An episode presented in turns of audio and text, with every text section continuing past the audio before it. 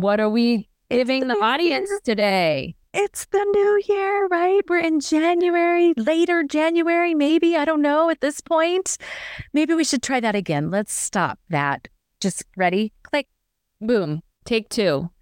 Today on the project, we have. We are talking about the cost of leadership. Ooh, dun dun dun. but we've got a spin on it. There are definitely costs to being a leader, but we have a spin on how to count those costs and what you're yeah. buying, essentially, right? Ooh, what you're buying. That's even better. I love it. We love a shopping ref. Stay tuned. Absolutely. Absolutely. I love it. Enjoy.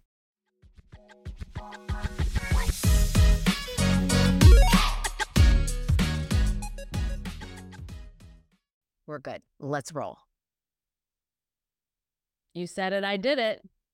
You said it. You, I, wait, I said it. You did it. I love it. That's right. what I was trying to get to. And we're back. We're Happy New Year. We're recording. Happy New Year. Happy New Year 2024. Oof. We haven't oof, taped oof. in a minute. We we pre-taped some content and now we're we're back at it fresh for 2024, even though this will publish the 29th, I believe.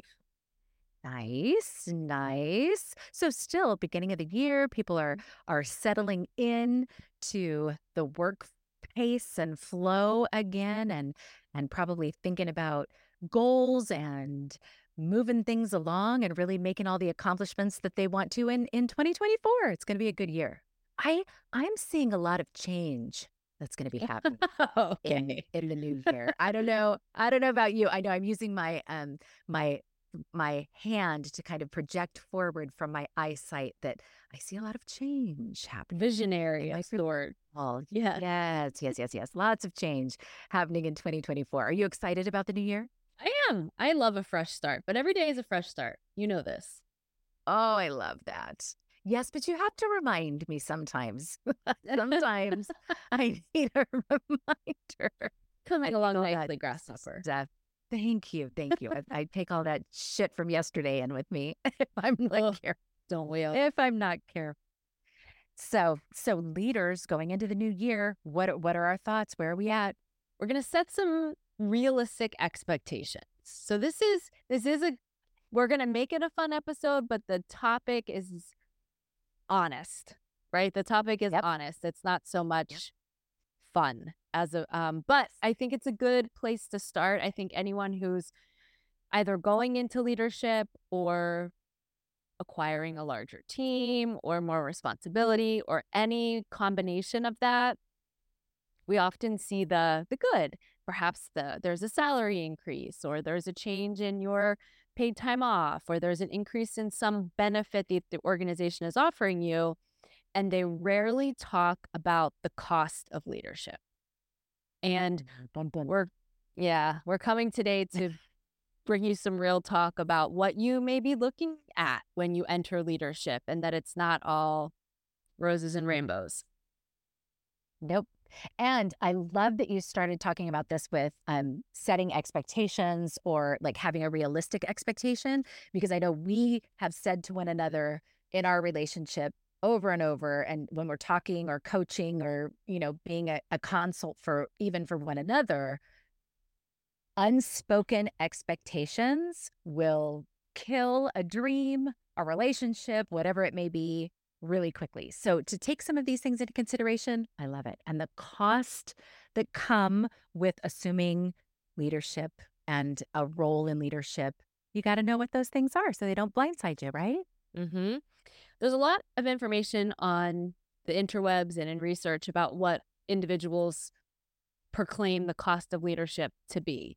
And so I think today we were going to just talk about our top three and what like we that. think are the the biggest aha moments when you get there and i think part of the reason that i am relatively passionate about this is as you're creating leaders right because all good leaders are just genuinely creating more leaders as they move along it sometimes comes with some complaining And um, I want to put it out there to the universe of what to expect and what is the expectation that you come into leadership and that it's only a value add to your life. I mean, that would be unrealistic on so many levels. There's really nothing in your life where it's nothing is free.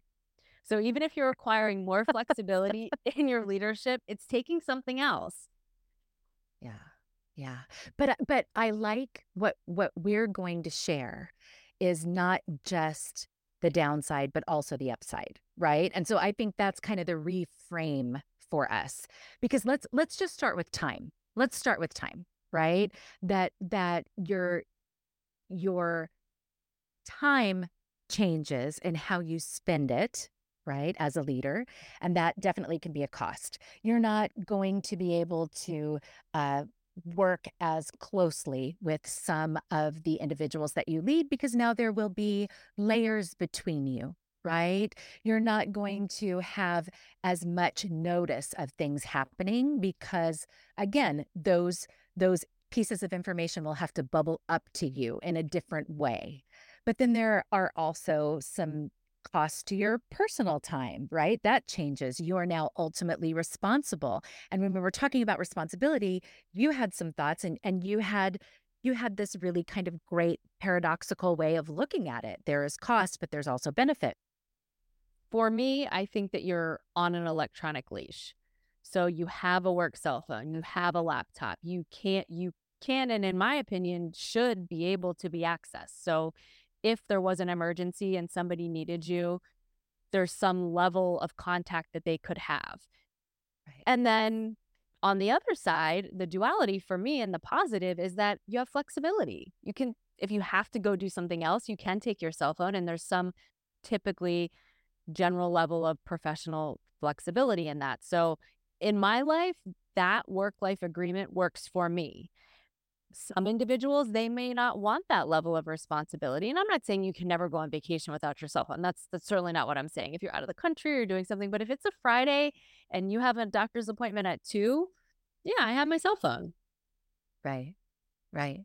No i love that and i think honestly i think this is a great exercise as we're talking through this and in adopting that positive outlook on it too right? Because it's it's your perception so you can control your perception change it up make it look at what the positive could be as well i love that. So time i'm i'm with you on that and i i've always thought it was so funny but i loved that electronic leash piece because it's true you you can always be located contacted right? Like there's there's a way that you can be there for your team so i it it's a cost a curse and a blessing all at the mm. same time right right love there it have it what else? So that was one. That was one that we both agreed was a cost of leadership. Your time definitely changes. We've got some more. We we talked about um control, and this was one for me. So I'll just I'll hit it really quick. When we were looking at at the research and we were talking about the the control factor, you know, this idea that good leaders really take a step back and they give freedom and they empower their teams. And as they're doing that, they have to, you know, maintain a higher level of flexibility because you no longer are in complete control over the situation. Your team is now stepping in so that they, you are hoping they can innovate and bring about, you know, the final product in the way that you all agreed sometimes for me that control factor it makes me a little itchy when i have something in my head that i think is our end product and then i get it back and it's not what i had in my head. So i am learning to let go be flexible um, and really empower people to to try and and you know put the product forward that's best for the organization not what's in my head. That's the that's the one for me. I'm not too impacted by that. Honestly, I don't I see the positive of that is you're able to delegate and do other things and move larger projects forward. So I think as long as you enter situations like that, that and you're too many that's we'll edit that out. Um, what does a finished product mean to you? What does a finished product mean to me? And as if I can have some visibility over the near finished product, maybe some input, and then so okay with that one. But I, I do see the the positive there. If you have a great team that you're able to delegate with trust. Now, if you don't, that's a whole nother that's a whole It's another episode. yeah, that's another That's that's a series. We'll do a series on that one. The one for me, mo- more than that, is the fishbowl phenomenon, where everybody is constantly taking inventory of your emotions, your language, your body language. That for me takes a toll. Yes. All day, every day, signing on. And I, I'm a pretty transparent person. So Right. even if I'm, I mean, certainly there's a level of masking to a professionalism, but you'll often say, um, we have a certain amount of good for the day. And when it gets to the end of the day, you've used Yeah. all your good. It- it's depleted. Yes. And people are watching, you know, they're watching for the good and the bad. So to me, the positive of that is you have influence, right? You, gentle influence over power is certainly my preference. You're just being yourself, and individuals are maybe inspired or swayed a certain way to do something good. But that also happens if you come in and you're having a bad day. And let's be real, we're not robots. So not every day is five star day. And I don't and I don't expect my leaders to have that outlook either because that's an impossible standard. Oh yeah. Yeah. And I think there I- think if you are not communicating that level of of humanity to to who you are, that you can come across as inauthentic.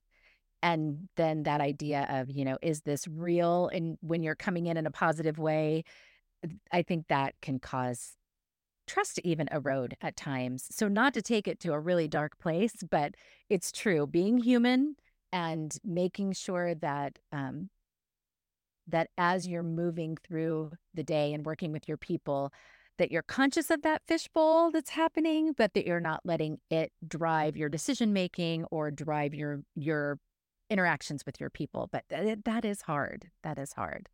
One big thing that I always think both in my professional and personal life is you're responsible for the energy that you bring into the room. And when you are a leader, you have tremendous influence in that regard. So if you want Yes. people to be hyped about an idea, then you yourself have to show up with that energy. I do firmly believe that. I don't know, but during, I don't know how you feel, during when we were in school, that was really Mhm. hard because I was Gosh, just Yeah. like yes. Not Yeah. tired because I didn't get enough sleep, like to my bones. like just Uh, really exhausted. And that could happen for a multitude of reasons, right? If individuals have something going on at home or right. it's the human experience. They're coming in with all kinds of things and people are watching. And I don't like that. Yes. That's that's my that's a that's a cost for me. Yeah. Oh, yes. Yes. It definitely can be. And I think too, there were some other things that we kind of chatted about that we saw, you know, as we were as we were prepping for this, we saw your your relationships changing, right? Especially if you're going from peers, moving into um, you know, now you're leading something.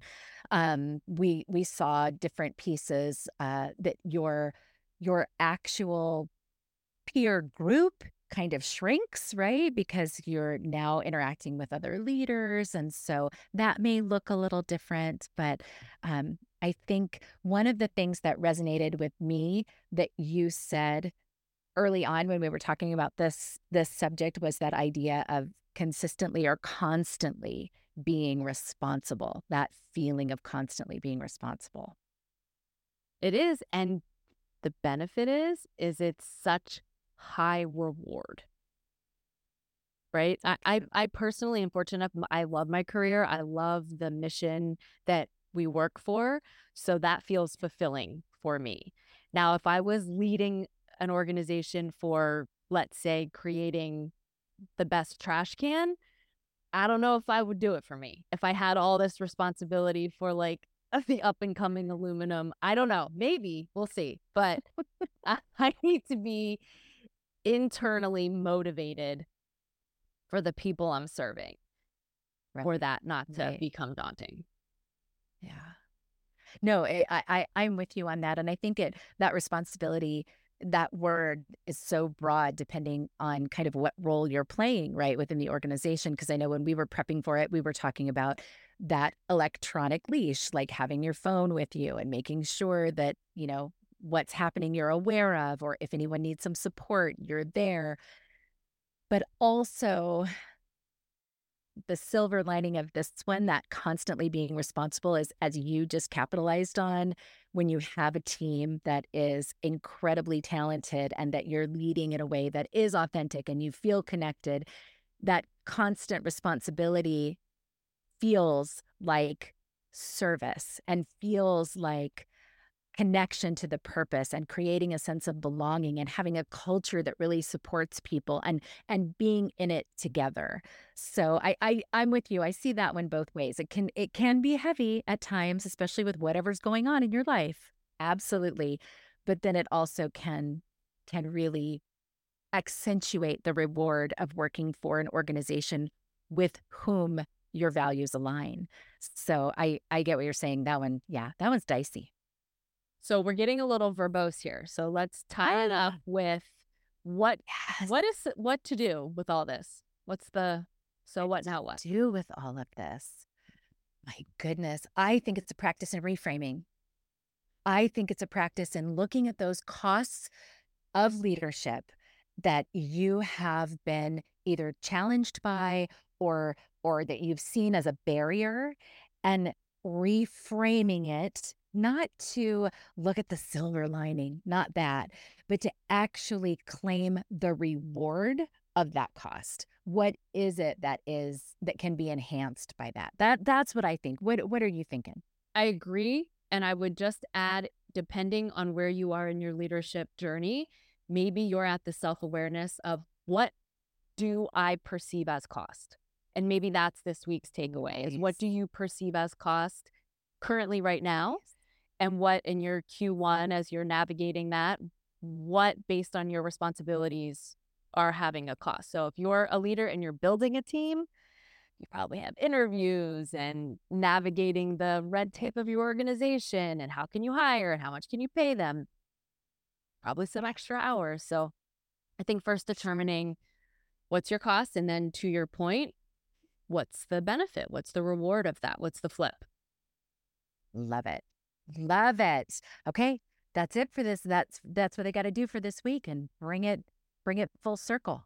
And a little um, tidbit we have a guest coming next week, we believe. That's right. Ah, so exciting. This is so cool. Sorry. Please. I'm just so excited. Go ahead. No, Dr. Rick Gutierrez, who we, um, an esteemed colleague and friend, and he will be here and he is going to talk about something he's passionate about, which is positive psychology and the impact in corporate America. And I think also some participants. We'll see. We'll see where he takes the conversation. I love it. And we've and they're familiar. Our listeners are familiar with his name. We've quoted him a bunch of times. He is definitely a part of this wonderful friendship triangle that we have. So um I'm I'm excited. This is gonna be really good. Really good. And what a great setup for the next the next episode. Yeah. About reframing the positive mindset, bringing in positive psychology to your your practices and your organization. I love it. Yay! Okay. Talk soon.